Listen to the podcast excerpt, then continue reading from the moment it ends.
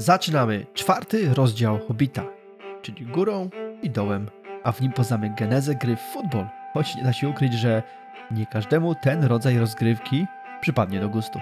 Nasza kampania wykaże się też kolejny raz bardzo wysokim poziomem podróżniczej amatorszczyzny. Podobnie też zapoznamy się z nową rasą istot w książce poprzez śpiewaną przez nich piosenkę, ale słowo śpiewaną jest tutaj lekką poetycką przesadą. Witam, nazywam się Maciej i będę Was gościł w uroczej gospodzie pod Zielonym Smokiem. W naszym podcaście zajmuję się przygotowywaniem oraz opowiadaniem Wam kolejnych fragmentów tekstów profesora Tolkiena. A ja jestem Kasia i wspieram Maćka językowo, zwłaszcza jeśli mówimy o języku angielskim. Zajmuję się też techniczną stroną obsługi naszego podcastu oraz mediów społecznościowych. I nie pamiętam, czy ostatnio już wspominałam, że Facebook po początkowych trudnościach już działa?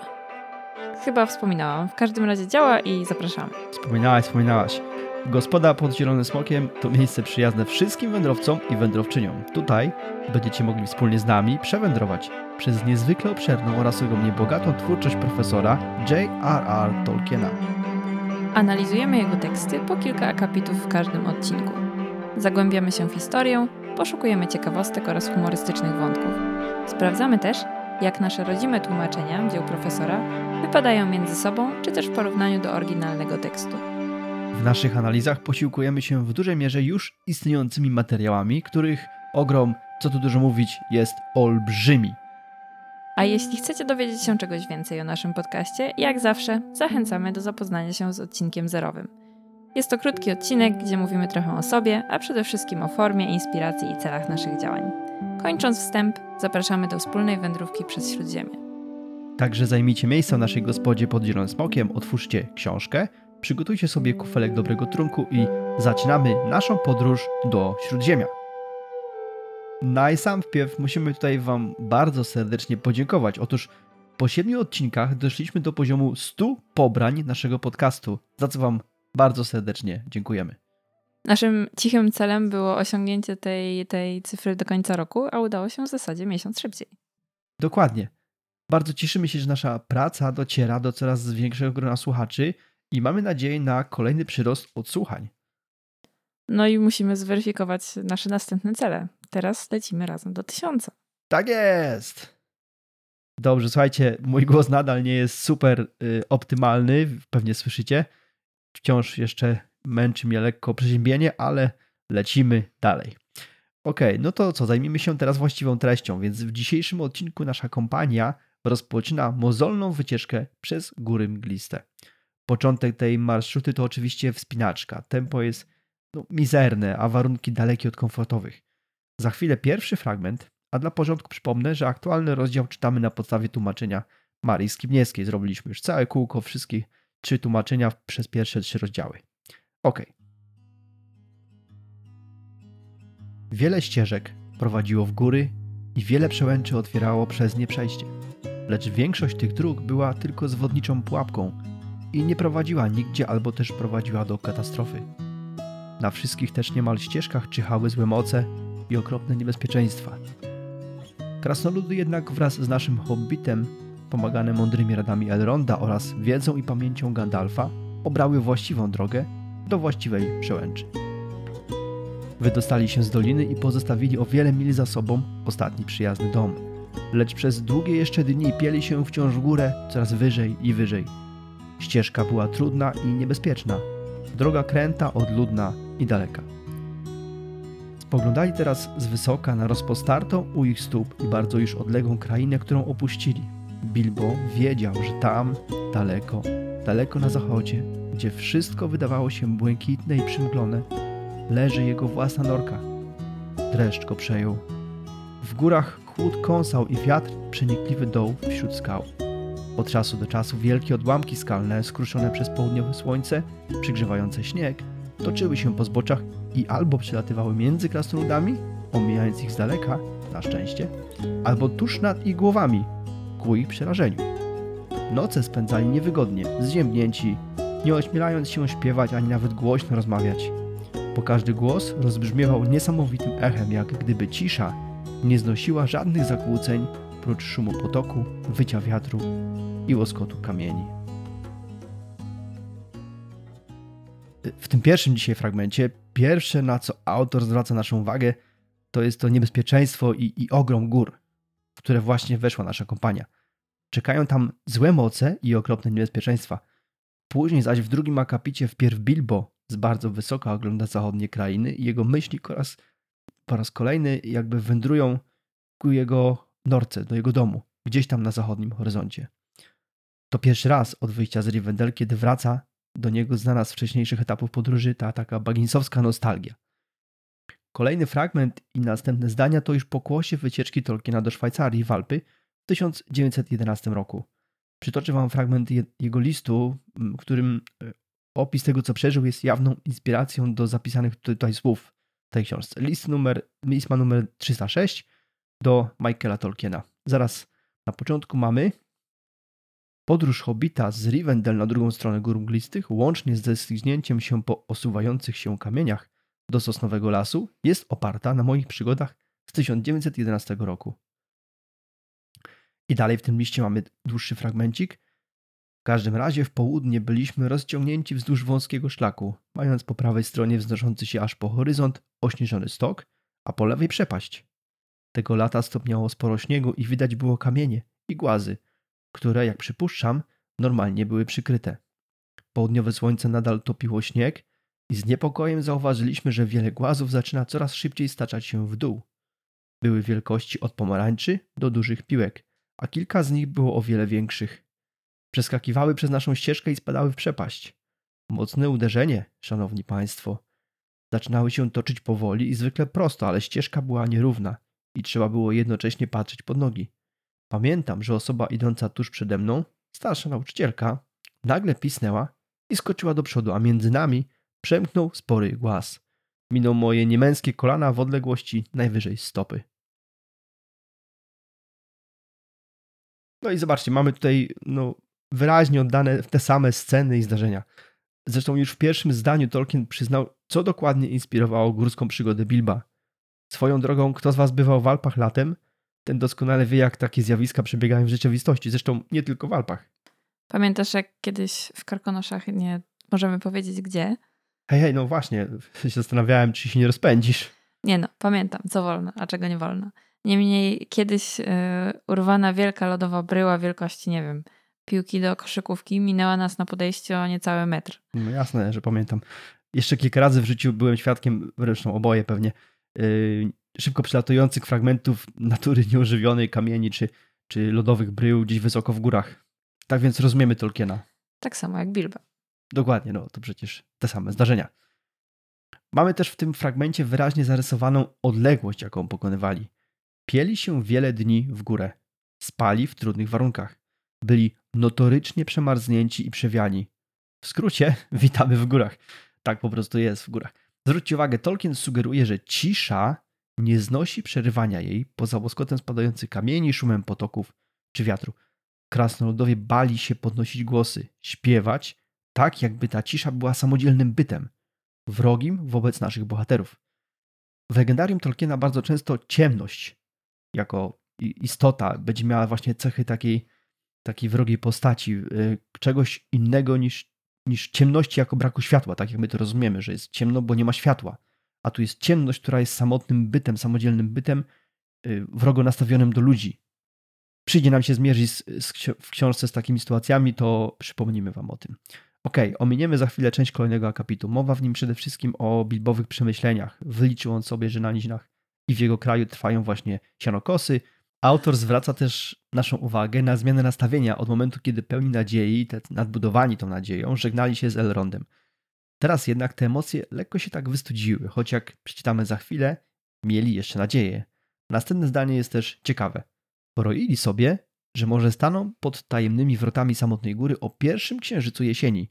Może to właśnie będzie ów dzień Durina, powiadali. W tym zdaniu Skibnieska przełożyła oryginał poprawnie. Pierwszy księżyc jesieni wydaje się błędem niewychwyconym przez samego Tolkiena. Pamiętacie, że w poprzednim rozdziale mówiliśmy, że dzień Durina pojawi się podczas ostatniego księżyca jesieni, czyli w zasadzie parę tygodni albo e, półtora miesiąca później w zasadzie. E, I tutaj korekta nastąpiła dopiero w wydaniu z 1995 roku. Dzięki temu tak naprawdę tylko Polkowski, Andrzej Polkowski mógł przetłumaczyć y, to zdanie z uwzględnieniem poprawki jako ostatni księżyc jesieni. Brajter Ziemkiewicz obrała dokładnie tą samą ścieżkę tłumaczenia przekładu co Maria Skimieska. Dodam jeszcze tylko za Andersonem, y, Douglasem Andersonem w Hobbicie z objaśnieniami, że ta poprawka nie jest autoryzowana, to znaczy nie wyszła spod pióra samego profesora.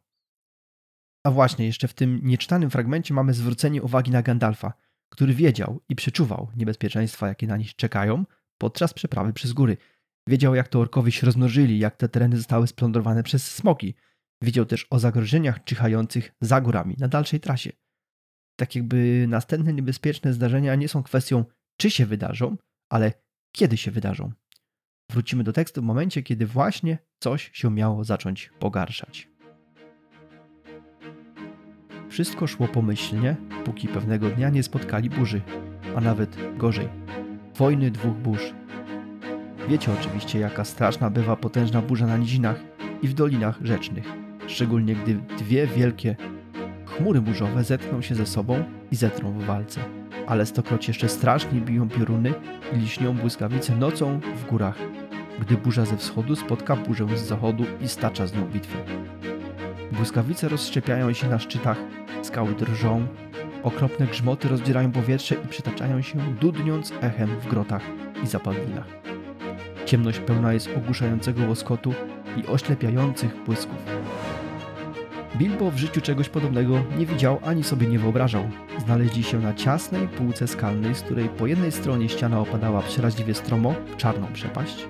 Schronili się na noc pod nawis skalny, a Bilbo, zawinięty w koc, dygotał od stóp do głów.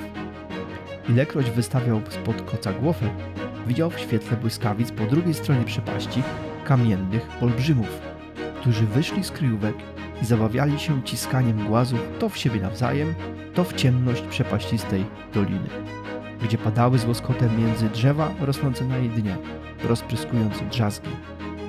Potem zerwał się wiatr i lunął deszcz, tak, że nawis skalny nie mógł już wcale wędrowców ochronić. Wkrótce też wszyscy przemokli do nitki, a kuce pospuszczały głowy, wtuliły ogony między nogi i zaczęły rżeć z przerażenia. Dziki śmiech i wrzask olbrzymów rozległ się dookoła po górach. To na nic, rzekł Thorin. Jeżeli nas wicher nie zmiecie, deszcz nie zatopi albo piorun nie ustrzeli, olbrzymy gotowe zabawić się z nami w piłkę nożną i kopniakiem posłać do nieba. I zaś pojawiły się nowe istoty w świecie Tolkiena na drodze naszej kompanii. Zajmijmy się jednak fragmentem po kolei. Pierwsze co, mamy doskonały opis burzy jako zjawiska meteo meteorologicz meteorologicznego. E, Popatrzcie, jak profesor w taki świetny sposób, no, żywo, bardzo obrazowo opisuje tą burzę. Skały drżą, błyskawice rozszczepiają szczyty, grzmoty rozdzierają powietrze, ciemność pełna jest błysków. No świetnie to jest to ubrane w słowa. Dodam tylko, że ten fragment jest, też jest bazowany na przeżyciach Tolkiena z 1911 roku ze Szwajcarii, kiedy to burza złapała grupkę właśnie w górach. Profesor wspomina ten moment w liście 232 do Jace Reeves z 4 listopada 1961 roku. Opisuje on pokrótce bitwę grzmotu, właśnie takich słów użył. Swoją drogą, ja osobiście bardzo lubię burzę. Ja też. I y, tak pomyślałam, że to jest właściwie chyba pierwszy moment y, w Hobbicie, kiedy dostajemy tak okładny, tak dokładny opis pogody. Prawda? No zgadza się właśnie, to jest charakterystyczna dzieł y, Tolkiena, szczególnie tych późniejszych, ale też i w Hobbicie zobaczymy takie momenty, także tak, mamy pierwszy taki ładny, fajny, pełny opis mm, pogody, przyrody czy natury. Tak. Można by pomyśleć, że hobbici z tą swoją miłością do ziemi i przyjemnych tematów będą częściej rozprawiać o pogodzie. Z tym, że tutaj hobbit jest sam, więc chyba nie ma z kim rozprawiać, bo krasnoludowie raczej żyją tematem smoka, skarbu i dzielenia łupów, których jeszcze nie dotknęli e, w ogóle rękami. No pewnie tak. No i też żyją bardziej pod ziemią. W każdym razie my lubimy burzę. E, możecie się podzielić z nami, czy wy ją lubicie także. Tak, czekamy na wasze odpowiedzi. Dobrze, słuchajcie, w następnym fragmencie czytanego tekstu pojawiają się kamienni olbrzymi, tak? W tym fragmencie, który czytaliśmy przed chwilą. Ciskają oni kamienie to w siebie nawzajem, to w przepaść poniżej dla zabawy. No, rzucanie w siebie kamieniami, fajna zabawa, ale to są kamienne olbrzymy, więc tak jakby my, byśmy my rzucali, nie wiem, y, trawą w siebie nawzajem. Zwróćcie uwagę, że nie tylko Bilbo ich zauważa. A więc to nie jest tak, że mu się wydawało, nie wiem, przyśniło, miał zwidy czy cokolwiek. Widzi ich Thorin, widzi ich też Gandalf. Kim są ci olbrzymi? No, czas na pierwszy dzisiaj margines. Otóż generalnie badacze Tolkiena nie są do końca zgodni. I najpierw y, y, posłuchajmy, co mówi na ten temat Anderson. Twierdzi on, że byli y, pewną odmianą troli. Pamiętacie, w szóstym odcinku zrobiliśmy duży sidebar o trollach. Mówiliśmy wtedy o rozmiarach tych istot mogących sięgać 50 stóp, a więc około 17 metrów wzrostu. I właśnie te ogromne trole są dla Andersona odpowiednikiem spotkanych właśnie kamiennych olbrzymów. Natomiast nieco inaczej uważa Ratliff w The History of the Hobbit. Przede wszystkim zauważa on, że różnego rodzaju olbrzymy znane przecież z literatury w zasadzie od starożytności pojawiły się w twórczości Tolkiena na jej, na jej wczesnym etapie, czyli w tych pierwszych wersjach opowieści należących lub nie do legendarium. Przede wszystkim w The Lay of Latian, w The Book of Lost Tales czy, czy w e, Farmer Giles of Ham. Hobbit jako książka pisana właśnie w tej początkowej fazie tworzenia legendarium zawiera olbrzymy. W później spisanych dziełach żadnych gigantów już nie ma. E, dodatkowo Ratliff uważa, że było on, były one stworami istniejącymi niezależnie na świecie. Chodzi o to, żeby ich odróżnić od stworzonych przez Morgota, troli czy orków, bo Morgoth stworzył te dwie rasy. Olbrzymi mogli być takimi samymi istotami, jak znany chociażby z Władcy Pierścieni Kraken. Pamiętacie z książki czy, czy z filmu być może, y, to była ta istota, z którą drużyna zmierzyła się pod bramą Mori, wtedy kiedy uciekali do środka Mori przed stworem, który żył w wodzie. To była istota, która żyła na świecie od dawna i nie była zależna od Saurona czy Morgota, nie była przez nich stworzona, choć jawnie groźna, niebezpieczna. A, ale żeby podtrzymać tę teorię, warto przytoczyć słowa Ratlifa bezpośrednio. Więc teraz moja kolej. E, I tak, autor ten pisze o olbrzymach jako samodzielnych istotach i zacytuję tu jego słowa. It seems, then, that giants occupy a neutral ground, neither good nor evil, as a race, but varying from individual to, invi in, to individual. Dangerous, certainly, but as Gandalf points out in speaking of Tree Bird, powerful and perilous is not the same thing as evil. Czyli po pierwsze, olbrzymi są stworzeniami o neutralnym charakterze. Graliście może w talizman?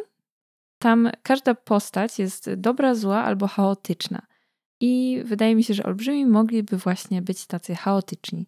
W jakiejś grze, nie pamiętam jakiej, chyba Dungeons and Dragons, postacie mają bardziej takie uszczegółowione te cechy. Na przykład jest postać chaotyczna, zła jednocześnie, czyli taki chaotyczny może być tylko chaotyczny, albo chaotyczny zły, albo chaotyczny dobry. Czyli tutaj do tych naszych y, olbrzymów pasowałyby właśnie chaotyczny zły, postać neutralna z wahaniem w stronę zła. Myślę, że to by pasowało też całkiem dobrze. W D&D nie grałam, ale faktycznie chaotyczny mm, zły brzmi bardziej po olbrzymiemu. Dobra, kończąc ten wątek teorii Radcliffe'a. W ostatnim zdaniu parafrazuje on słowa Gandalfa. Mm, tego typu istoty są rzeczywiście, y, są oczywiście y, groźne i potężne, ale nie jest to jednoznaczne z byciem złym. Dokładnie. Charakterystyka ta dotyczy wielu istot, nie tylko olbrzymów. Dobra, kończąc omawianie tego fragmentu, zwrócimy jeszcze uwagę na wypowiedź Torina, który obawia się, że zostanie wykopany w niebo przez olbrzymów. Używa on słowa football. No i wiadomo, dla nas od razu jedyną słuszną opcją jest przetłumaczenie jako piłka nożna. Kasia, chcesz coś w tym temacie dodać?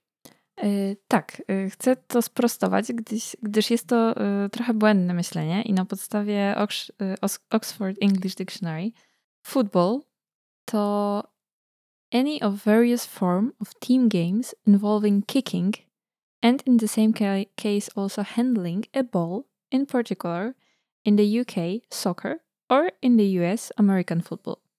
Czyli od razu widzimy, że są to wszystkie gry zespołowe, w których kopie się piłkę e, i można w ramach futbolu wydzielić soccer, czyli piłkę nożną, a także futbol amerykański, czyli rugby. Wiemy też z życiorysu Tolkiena, że jeszcze na początku lat 20., ale przede wszystkim w czasach jego szkoły średniej, był on bardzo aktywnym zawodnikiem w rugby. Właśnie w czasach powstawania TCBS, czyli Towarzystwa Powołanego do Życia w okresie chodzenia do szkoły King's Edwards, grywali oni regularnie w rugby. A y, jeszcze co do futbolu, innym znaczeniem tego słowa jest a ball used in football, either round, as in soccer, or oval, as in rugby or American football. Czyli znaczenie słowa to też określenie piłki, i sugeruje to jakiś tam szerszy zakres. Tak, nie jest to tylko okrągła piłka, ale także owalne, czyli też do rugby czy futbolu amerykańskiego. Ale podsumowując, jesteśmy niemal pewni, że Tolkien użył tutaj słowa futbol, mając na myśli rugby bardziej niż piłkę nożną. Dodam jeszcze tylko, że Polkowski i Brajter-Ziemkiewicz w swoich tłumaczeniach y, nie zastosowali żadnej formy słowa futbol i przetłumaczyli to używając innych, innych wyrazów. W cudzysłowie piłka nożna pojawiła się tylko u Skibniewskiej. I swoją drogą to chyba kolejny anachronizm, prawda? Mieliśmy na początku lokomotywę, teraz futbol. A za chwilę będziemy mieli kolejny. Ale ciekawe, to są kolejne sportowe motywy w Hobbicie. Pamiętacie w pierwszym rozdziale, jak powstała gra w golfa? Kto nie pamięta, zapraszam do odcinka czwartego. Okej, okay. pominiemy teraz odpowiedź Gandalfa, który rozłoszczony nierad z obecności olbrzymów odpyskowuje Torinowi. Wracamy do tekstu zaraz po zdaniu czarodzieja. W końcu postanowiono, że Fili i Kili rozejrzą się za lepszym schronieniem. Obaj mieli wzrok bystry, a jako młodsi o dobre 50 lat od innych krasnoludów, zwykle pełnili tego rodzaju służbę. Skoro powszechnie było wiadome, że z Bilba nie doczekano by się żadnej w tych razach pociechy. Jeśli się chce coś znaleźć, trzeba po prostu szukać. Tak przynajmniej pouczył Torin swoich młodych podwładnych. Rzeczywiście, kto szuka, ten najczęściej coś znajduje. Niestety czasem zgoła nie to, czego mu potrzeba. Tak się właśnie w tym przypadku stało. Fili i Kili wkrótce przypełzli z powrotem, czepiając się skał w obronie przed wiatrem.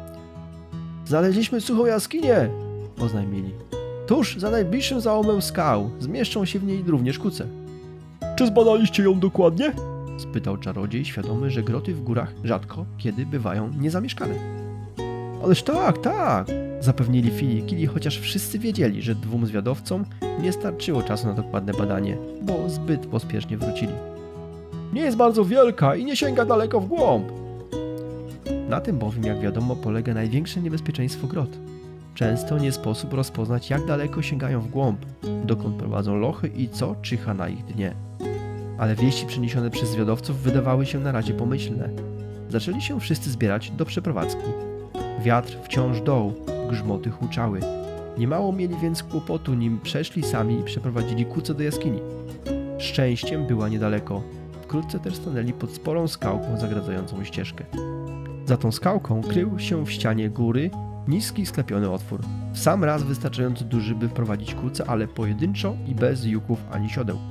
Mijając tę bramę, odetchnęli, że wichura została za nią i już nimi nie szarpie. Że są bezpieczni od napaści olbrzymów i kamiennych lawin. Czarodziej jednak nie chciał nic ryzykować. Zaświecił swoją różdżkę. Pewnie pamiętacie, że już raz zrobił to przedtem w jadalni Hobbita. Jakże odległy wydawał się teraz tamten dzień i przy świetle obejrzał jaskinię od brzegu do brzegu. Ok, po pierwsze zauważcie, po porażce misji Bilba z trollami w drugim rozdziale, krasnoludowie już go na zwiady nie wysyłają. Idą Fili i Kili. Jak się też dowiadujemy, byli oni o 50 lat młodsi od innych uczestników wyprawy, a przynajmniej spośród krasnoludów. Koniec końców znajdują oni jaskinię tuż za rogiem, okazuje się, blisko. Gandalf ma wątpliwości, wiadomo, Jaskinie w górach rzadko pozostają niezamieszkane i aż dziw bierze, że tak szybko znaleźli pustą grotę i do tego zdążyli ją w szybkim tempie sprawdzić.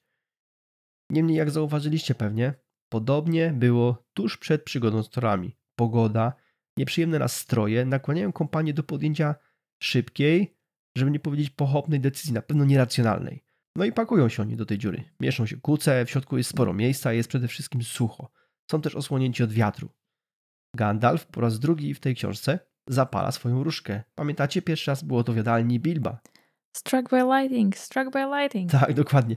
Po tym jak Bilbo padł na ziemię przerażony wizją przygody, wtedy właśnie Gandalf zapalił różkę. Zwróćcie uwagę, ile czasu już minęło tamtych wydarzeń. No dobrze, tak więc Gandalf zapala tą różkę i bada dokładnie jaskinię. I znów tutaj ominiemy jeden akapit. Cała kompania rozgaszcza się na spokojnie w jaskini, nawet chcą rozpalić w wejściu ogień. Niech to inny jak Oin Gloin, czyli specjaliści od ognisk nasi, którzy nie potrafili rozpalić ogniska przed przygodą z trollami. Niemniej zdroworozsądkowo rezygnują z tego pomysłu na szczęście, bo mogli być dostrzeżeni gdzieś skądś albo zadymić całą jaskinię. Popatrzcie jednak, co się dzieje. Cała kompania, włącznie z Gandalfem, najpierw rozsiada się wygodnie. Później zapalają fajki i bawią się kółkami z dymu. Czarodziej zajmuje się barwieniem kółek na różne kolory, Zaczyna się totalny piknik po raz kolejny. Zobaczcie, oni przeszli kilka metrów od miejsca, w którym ledwo trzymali się na nogach, w którym byli, e, morale mieli na krawędzi dna, byli zmęczeni, przemoczeni, mieli wszystkiego dość. A tu wchodzą i nastrój piknikowy od razu. Palenie fajeczek, opowiadanie. Jak strasznie łatwo zmienne mają nastroje nasi wędrowcy. No i co dalej? Rozmarzeni krasnoludowie zaczynają snuć wizję, jak zagospodarują swoją część odzyskanego skarbu. Jakby to już się zdarzyło, można, można by rzec niedziel skóry na niedźwiedziu. A propos niedźwiedzi. Siedzą w jaskini. Jak autor zasugerował, w górach groty rzadko są niezamieszkane. I nawet jeśli nie podejrzewają żadnych nieprzyjaciół, to może właśnie jakiś niedźwiedź albo inny drapieżnik. Przecież tam mógł mieć swoje legowisko po prostu. I co robią nasi bohaterowie? Jeden po drugim zasypiają. Nawet Gandalf. Poważnie, pamiętacie ostatnio co mówiłem? Amatorzy i tyle. 15 chłopa, doświadczeni, już trochę no, wędrują ponad dwa miesiące. Siedzą w nieznanej jaskini, gdzieś w środku nieznanych za bardzo, no i niebezpiecznych gór. I co? Żadnej warty. Nic. Nie trzeba się jakkolwiek zabezpieczyć? Naprawdę? No cóż, to niech ci amatorzy podróży przez dzikie krainy sobie chwilę pośpią, a my zrobimy króciutką przerwę. Serdecznie witamy tych i te z Was, którzy odwiedzają naszą gospodę po raz pierwszy. A i bardzo dziękujemy tym, którzy słuchają nas regularnie. No i przypominamy, Gospoda pod Zielonym Smokiem to nie tylko podcast. Można nas znaleźć na Instagramie pod.zielonym.smokiem, na Facebooku podcast pod Zielonym Smokiem. Czekamy też na Wasze maile na gospoda małpa pod Zielonym Smokiem pisane razem.com. Jeżeli podoba Wam się to, co tutaj robimy, zachęcamy do ocen, komentarzy i subskrypcji.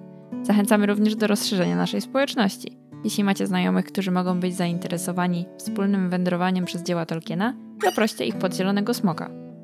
Nasza strona internetowa podzielonym.smokiem.com zawiera linki do wszystkich odcinków wraz z przypisami, a także przebogatą bibliotekę książek Tolkienów, J.R.R. Christophera oczywiście, oraz książek o Tolkienie.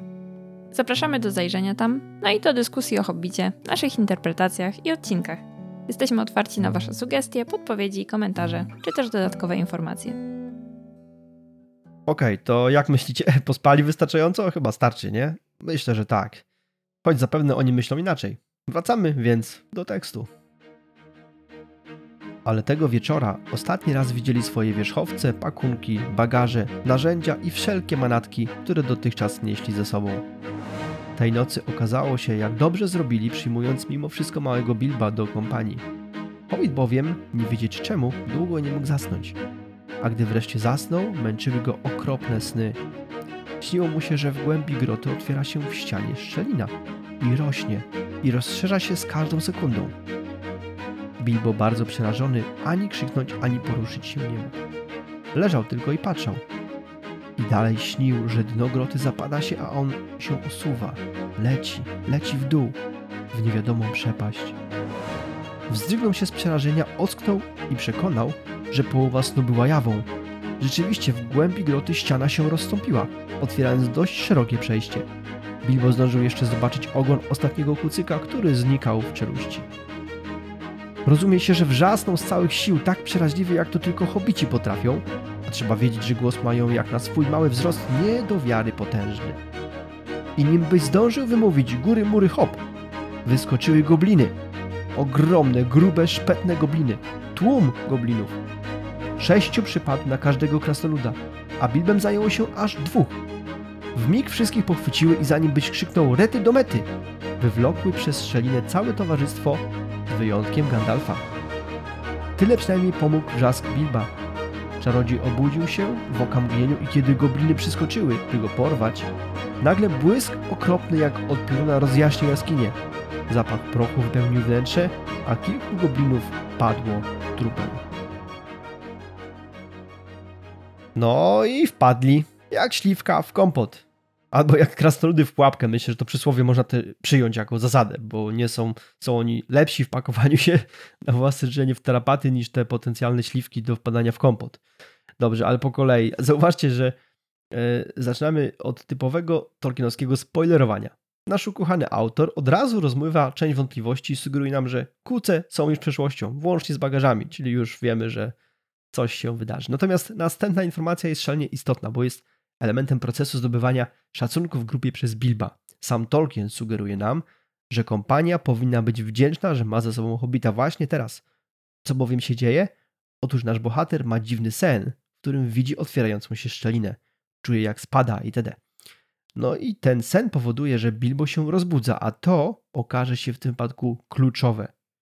Niemniej zatrzymajmy się na chwilę w kwestii snów. Otóż w twórczości profesora sny odgrywają szalenie istotną rolę. I choć w tej książce w zasadzie ten, który właśnie teraz trwa, będzie miał największy wpływ na fabułę, to pozostałe też będą ważne. Natomiast zarówno w Silmarillionie, jak i we Władcy Pierścieni rola snów będzie znacząco większa. Dobrze, ale wróćmy do tego czytanego fragmentu. Bilbo się budzi, zauważa, że faktycznie szczelina się otworzyła i w tym momencie zaczyna się drzeć, ile wlezie. A jak sugeruje autor, hobbici potrafią być głośni. Swoją drogą, ciekawe, czy to baginsowska część natury Bilba wydarła się z przerażenia, czy może tukowski gen po prostu wzniecił alarm. To może ja spróbuję odpowiedzieć. W oryginale za krzyk Tolkien użył słowa yell, które oczywiście na podstawie Oxford English Dictionary oznacza a loud, sharp cry of pain, surprise or delight, czyli głośny i ostry y, jęk w wyniku bólu, zaskoczenia lub zadowolenia. Wiadomo, zadowolenie odpada, ból także, więc pozostaje zaskoczenie. I niemniej absolutnie nie ma tu mowy o strachu czy przerażeniu, czyli reakcji bardziej baginsowskiej. Więc wydaje się, że Tolkien użył krzyku w wyniku zaskoczenia, a to by sugerowało bardziej tuka, który świadomie i odważnie robi co może, czyli wznieca alarm. Biorąc pod uwagę przytoczone fakty, zgadzam się z Tobą, ale nie ukrywam, że zanim przytoczyłaś tutaj OED, Oxford English Dictionary, byłbym skłonny zagłosować za Bagginsem w tej sytuacji. Tak, chociaż nadal są to nasze przypuszczenia. Tak, to fakt. Nigdzie indziej w tekstach profesora nie ma wyjaśnienia tego zachowania Bilba. Dobra, wracamy. Otóż z jaskini w mgnieniu oka wyskakują gobliny i doskakują do każdego krasnoluda po sześciu i do Bilba tylko dwóch. Czyżby na pierwszy rzut oka Hobbit sprawiał wrażenie takiego słabego nie, kupca? tylko dwóch, a przecież jest tylko troszkę niższy od krasnoludów. No i fajne jest zestawienie tutaj przez autora tych zlepków wyrazów na określenie tych ułamków sekund, tych, tych mijających bardzo szybko mm, oka mgnień, nazwijmy. U Skibniewski mamy góry, mury, hop i rety do mety. Polkowski zastosował skok w bok i chubka i sztos, a Brajter Ziemkiewicz groty i kłopoty oraz skra i mgła. W oryginale mamy zaś Rocks and Blocks i Tinder and Flint. I zlepki słów równie niedorzecznie jak dowolne inne dwa słowa zestawione razem. I myślę, że profesor użył tutaj po prostu jakichś takich powiedzonek stosowanych u niego w domu i znanych dzieciom. W końcu przecież to właśnie dla nich pisał tą książkę, e, tę książkę. E, jestem pewna, że jak każda rodzinka mieli oni swoje tego typu hasła na różne sprawy. No a na pewno żaden z badaczy nie skupił się na tym fragmencie jakoś szczególnie, więc daje to nam szansę podłubać w zagadnieniu na własną rękę. To jest rzadkość. Tak, to rzadki przywilej móc odkrywać coś y, dogłębnie, w dogłębnie zbadanym y, świecie profesora. Choć y, nie łudzę się, że gdzieś ktoś już kiedyś o tym napisał. I nasz pomysł wcale nie jest oryginalny. Poczekaj, niech się zgłosi ktoś, kto był pierwszy. To z honorem oddamy palmę pierwszeństwa, a póki nikt się nie zgłasza, przyjmujemy, że to jest nasz wkład w tolkienistykę. Dobra. Okej, okay. jeszcze raz wrócimy do tego, co przeczytaliśmy. W ostatnim zdaniu dowiemy się, że krzyk Bilba nie okazał się nadaremny. Gandalf zbudził się szybciej, niż byście zdążyli wymówić podcast pod zielonym smokiem. I zdążył śmiertelnie porazić goblinów, którzy doskoczyli do niego i to był bardzo, bardzo istotny wkład Hobbita w dalszy ciąg wyprawy. Niemniej reszta kompanii została pociągnięta w głąb jaskini. No i przeczytam wam teraz kolejny fragment. Szczelina zamknęła się z trzaskiem, ale Bilbo i wszystkie krasnoludy już były po tamtej stronie ściany. Gdzie się podział Gandalf? Nikt tego nie wiedział, ani przyjaciele, ani napastnicy. Gobliny zresztą wolały nie czekać, aż się czarodziej znajdzie. Chwyciły Bilba, chwyciły trzynastu krasnoludów i powlokły więźniów w dół. Ciemności tu zalegały tak gęste, że tylko gobliny, przywykłe do życia we wnętrzu gór, mogły coś rozeznać. Korytarze krzyżowały się, plątały, wiły we wszystkich kierunkach. Ale gobliny znały te przejścia nie gorzej, niż ty znasz drogę do najbliższej skrzynki pocztowej. Tylko, że ich droga spadała w dół, w dół, a duszno było tu okropnie. Gobliny zachowywały się brutalnie. szczypały jeńców bez miłosierdzia, gdakały przy tym i rechotały wstrętnymi, kamiennymi głosami. Tak nieszczęśliwy jak w tym momencie Bilbo nie czuł się nawet wówczas, kiedy troll trzymał go zapięty głową do dołu i znowu zatęsknił boleśnie do swojej ślicznej, własnej norki. Ale nieraz miał jeszcze do niej tęsknić. Nagle błysnęło przed nimi czerwone światełko. Gobliny zaczęły śpiewać, czy raczej skrzeczeć, tupiąc płaskimi stopami po kamieniach do taktu i do taktu też poszturchając więźniów. Dobra, widzimy więc, że te gobliny nie podjęły się próby znalezienia czarodzieja. Odpuściły sobie, bo był chyba zbyt niebezpieczny. Pociągnęły za sobą tych mniej opornych i no i pomknęli w dół. Szczelina zaś zamknęła się z powrotem, więc przejścia nie było. Zaczęli schodzić labiryntem korytarzy, niemniej ciągle w dół. Ciekawe jest zdanie o poczcie. To oczywiście ten kolejny anachronizm, o którym przed chwilą mówiłem. Poczta jest zasadniczo wytworem XIX wieku. No i nie powinna być użyta w tym modelowanym na średniowiecze, co najmniej, legendarium Tolkiena. Jednocześnie jest to jeden z tych kolejnych momentów tego gawędziarskiego sposobu prowadzenia narracji, kiedy to narrator zwraca się bezpośrednio do nas, do czytelników. Zarówno w tym momencie przy okazji wzmianki o drodze na pocztę, jak i w poprzednim, kiedy to te ciekawe określenia czasu przez zlepki dziwnych wyrazów były też skierowane bezpośrednio do czytelnika. Następne zdanie to znów taki dziecięcy ton książki. Zobaczcie, oni są w rękach śmiertelnie groźnych wrogów. A tymczasem Tolkien mówi o brutalności goblinów, bo oni szczypali jeńców. tak, ciekawe. Dobrze, tutaj też jak zauważył Ratliff, gobliny używają tylko i wyłącznie wspólnej mowy. Powszechnej i zrozumiałej dla każdego. Tolkien dopiero przy okazji Władcy Pierścieni stworzy orkom i goblinom, w zasadzie to są, to jest ta sama rasa, własny język. Ok, cały większy margines o goblinach zrobimy przy okazji następnego odcinka, niemniej tutaj podamy tylko jedną ciekawostkę. Istnieje pozycja, która ma tytuł The Unfinished Index. Jest to indeks, który miał być zamieszczony jako jeden z dodatków do trzeciego tomu Władcy Pierścieni. Niemniej Tolkien nigdy go nie skończył, a przynajmniej nie zdążył go skończyć do momentu, kiedy upłynął deadline na druk, do drukowania. I, I wersja, która istnieje, jest nadal potężnym kompendium wiedzy, z którego korzystają badacze. Dokładnie. I w ramach tego indeksu możemy wyszukać hasło Goblin. I wiecie, co tam jest napisane? Goblin, see orcs. Czyli pod hasłem gobliny mamy patrz orki. Tak więc są to nazwy stosowane bardziej lub mniej zamiennie. Okej, okay, jak zasugerował autor, za chwilę będziemy mieli okazję. Czekaj, bo jest jeszcze jedna ważna kwestia, albo mhm. bardziej ciekawostka. Przy okazji schodzenia pod ziemię spójrzmy, co pisał Olson w Exploring J.R.R. Tolkien's Hobbit. No, jeszcze dzisiaj nic nie było z tej książki, więc zamieniam się w słuch. E, tak, Olson zauważył zapewne nieprzypadkowy zbieg okoliczności – Tytuł rozdziału w oryginale to Overhill and Underhill. Przy okazji kierowania się w głąb góry, czyli Underhill, mamy do czynienia z bezpośrednim podobieństwem do adresu Bilba w Hobbitonie, czyli Underhill. Podobieństwo nazwy jest pewnego rodzaju parodią skrajnej przeciwności odczuć Bilba w stosunku do Underhill tutaj, a Underhill w jego norce Bagend. No i faktycznie aktualnie Underhill dla Hobbita jest prawdziwą taką torturą, miejscem którym trafił do niewoli goblinów. Tymczasem ten Underhill, Underhill w Bagend to także jego częste wspomnienia o tej norce, o tym komforcie i o tym przytulnym miejscu, w którym spędza czas.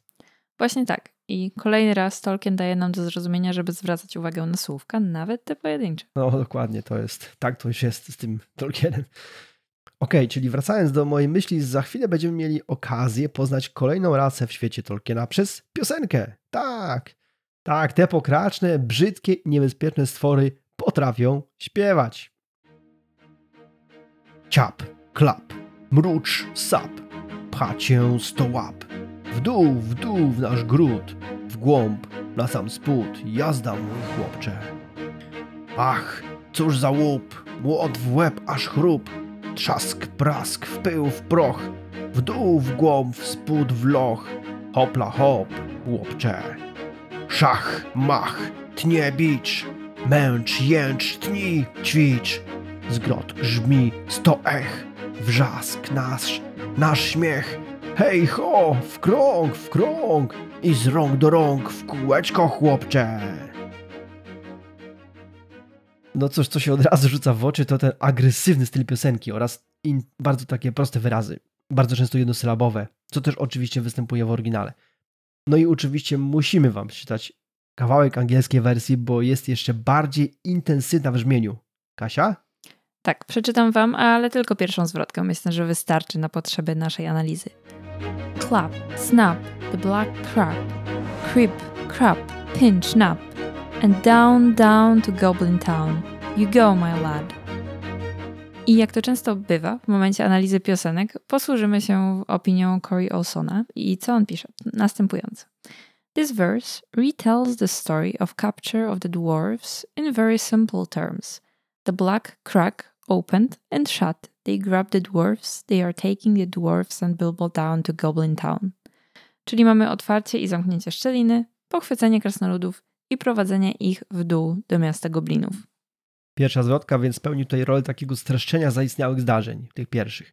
Jest jeszcze jeden element, na który warto zwrócić uwagę, mianowicie brzmienie tych wyrazów. Żeby jednak dobrze to zrozumieć, proponuję Wam, żebyście przeczytali sobie na głos chociażby tą pierwszą linijkę. Ona jest kluczowa. Posłuchajcie. Clap, snap, the black crack. Nieźle.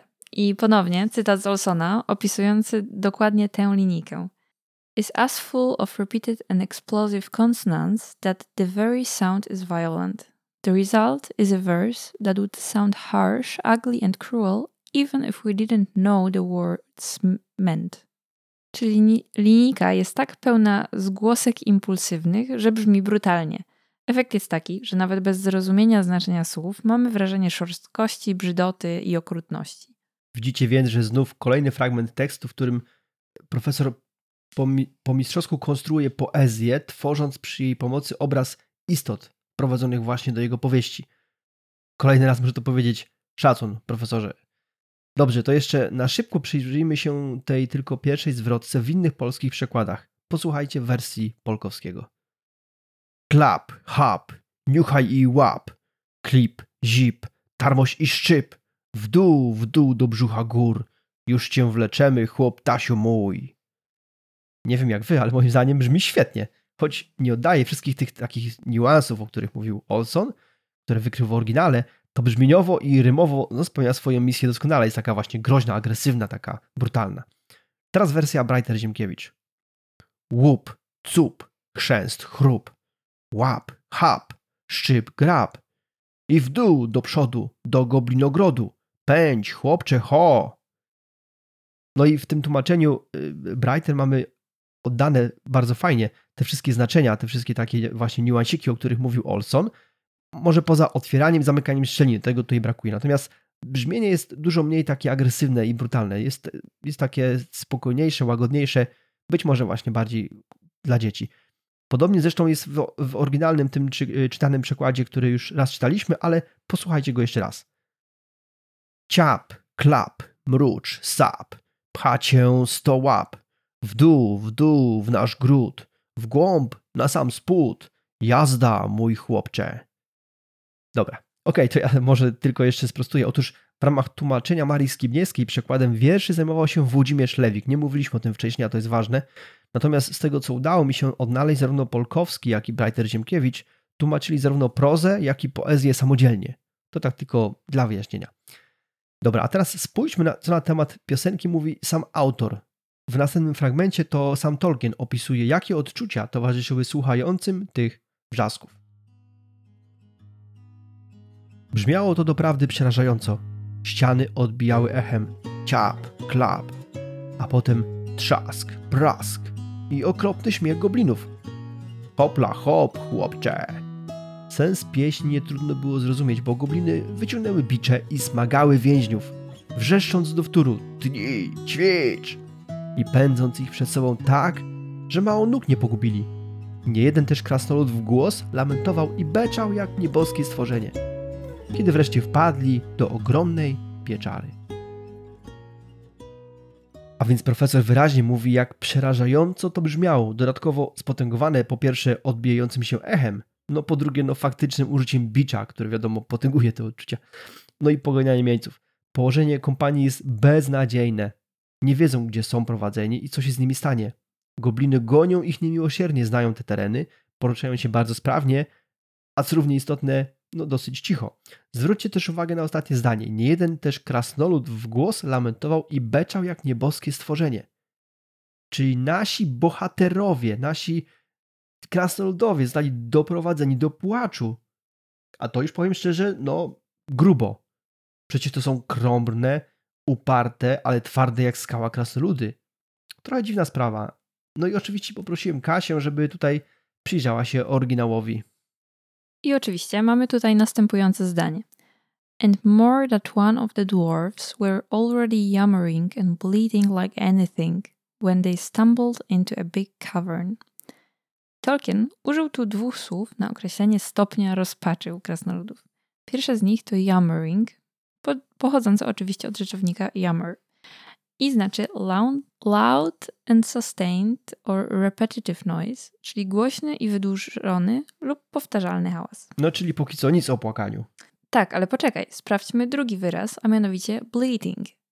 Czasownik ten oznacza make a characteristic weak, wavering cry, czyli wydawać charakterystyczne, słabe jęki, płacz, wołanie. Dodam tylko, że standardowo wszystkie nasze anglojęzyczne poszukiwania opieramy na Oxford English Dictionary. No a więc jednak nasi dumni wojownicy popłakali się od gonienia pod batem. No cóż, nie ukrywam osobiście, że trochę mnie to zaskoczyło. A jak tak myślę, bardziej zaskakujące jest to, że profesor nie wspomniał o Bilbie, tylko o krasnoludach. Nasz główny bohater, który wyruszył na wyprawę bez chustki do nosa, okazał się twardszy niż niektórzy krasnoludowie. No faktycznie to jest, a to już jest oznaka takich bardzo istotnych zmian w Bilbie. Oczywiście dojdziemy do tego stopniowo, niemniej, niemniej pierwsze kroki na drodze do twardnienia Hobbita zostały już poczynione. Dobra, to nurkujemy w ostatni czytany fragment dzisiejszego odcinka. Akapit następuje bezpośrednio po tym, co czytaliśmy przed chwilą, także posłuchajcie. Po środku paliło się tu wielkie czerwone ognisko. Wzdłuż ścian płynęły pochodnie, a goblinów zgromadziło się bez liku. Śmiały się, przytupywały, klaskały w ręce, gdy krasnoludy i biedny hobbit, który znalazł się na samym końcu pochodu, najbardziej wystawione na baty, wbiegły gnane przez poganiaczy strzelających za nimi z biczów. Kuce już stały stłoczone w kącie, a worki i pakunki były pootwierane. Gobliny przetrząsały rzeczy, obwąchiwały, obmacywały wszystko i kłóciły się o łup. Obawiam się, że po raz ostatni wówczas krasnoludy oglądały swoje dzielne małe kuce, a między nimi ślicznego, krzepkiego siwka, którego Elrond pożyczył Gandalfowi, ponieważ jego wierzchowiec nie nadawał się na górskie ścieżki. Gobliny bowiem jadają konie, kuce i osły. Jedzą zresztą o wiele gorsze rzeczy. No i stale są głodne.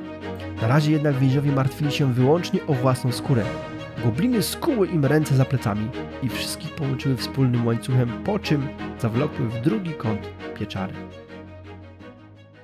Dzieje się więc następująco. Jeńcy wpadają do wielkiej komnaty, w której są już kuce. Dowiadujemy się, jaki los ich prawdopodobnie czeka. Otóż no, zostaną zjedzone. Natomiast gobliny przeszukują bagaże i oczywiście kłócą się o łupy. Zwróćcie uwagę, autor po raz drugi w krótkim czasie mówi o widzianych po raz ostatni kucach. Przed kilkoma akapitami dokładnie tak samo opisał moment tego zniknięcia kuców w szczelinie w jaskini, w której chcieli nocować krasnoludowie. Ciekawe, czy to przeoczenie, czy tak miało być. Sami zaś bohaterowie naszej opowieści zostają skuci łańcuchem z rękami za plecami. Bardzo niewygodna pozycja. Gobliny wloką ich w drugi kąt komnaty i to by było na tyle, jeśli chodzi o dzisiejszy odcinek. Dziękuję bardzo za Wasz czas spędzony pod Zielonym Smokiem. Pamiętajcie, czekamy na Wasze maile i pytania w mediach społecznościowych. Postaramy się oczywiście też najciekawsze zagadnienia czy komentarze poddać publicznej analizie na łamach tegoż podcastu. Nie zapomnijcie też kliknąć subskrypcji w Waszej ulubionej aplikacji. Przypisy do wykorzystanych w tym epizodzie cytatów oraz innych materiałów znajdziecie w bibliografii odcinka na naszej stronie internetowej. Tam mamy też pełną, bardzo bogatą bibliotekę książek i innych mediów, z których korzystamy tworząc podcast. A w oczekiwaniu na kolejny odcinek zapraszamy do przeczytania fragmentu tekstu, gdzie Dowiemy się, co stało się z uwięzionymi krasnoludami i Bilbem, spotkamy przez sympatycznego goblina z wielką głową, a Bilbo rąbnie głową o skałę. I to wszystko w podcaście Pod Zielonym Smokiem za tydzień. Jak mówił Gandalf, niech wiatr niesie wasze skrzydła tam, gdzie słońce żegluje i gdzie przechadza się księżyc.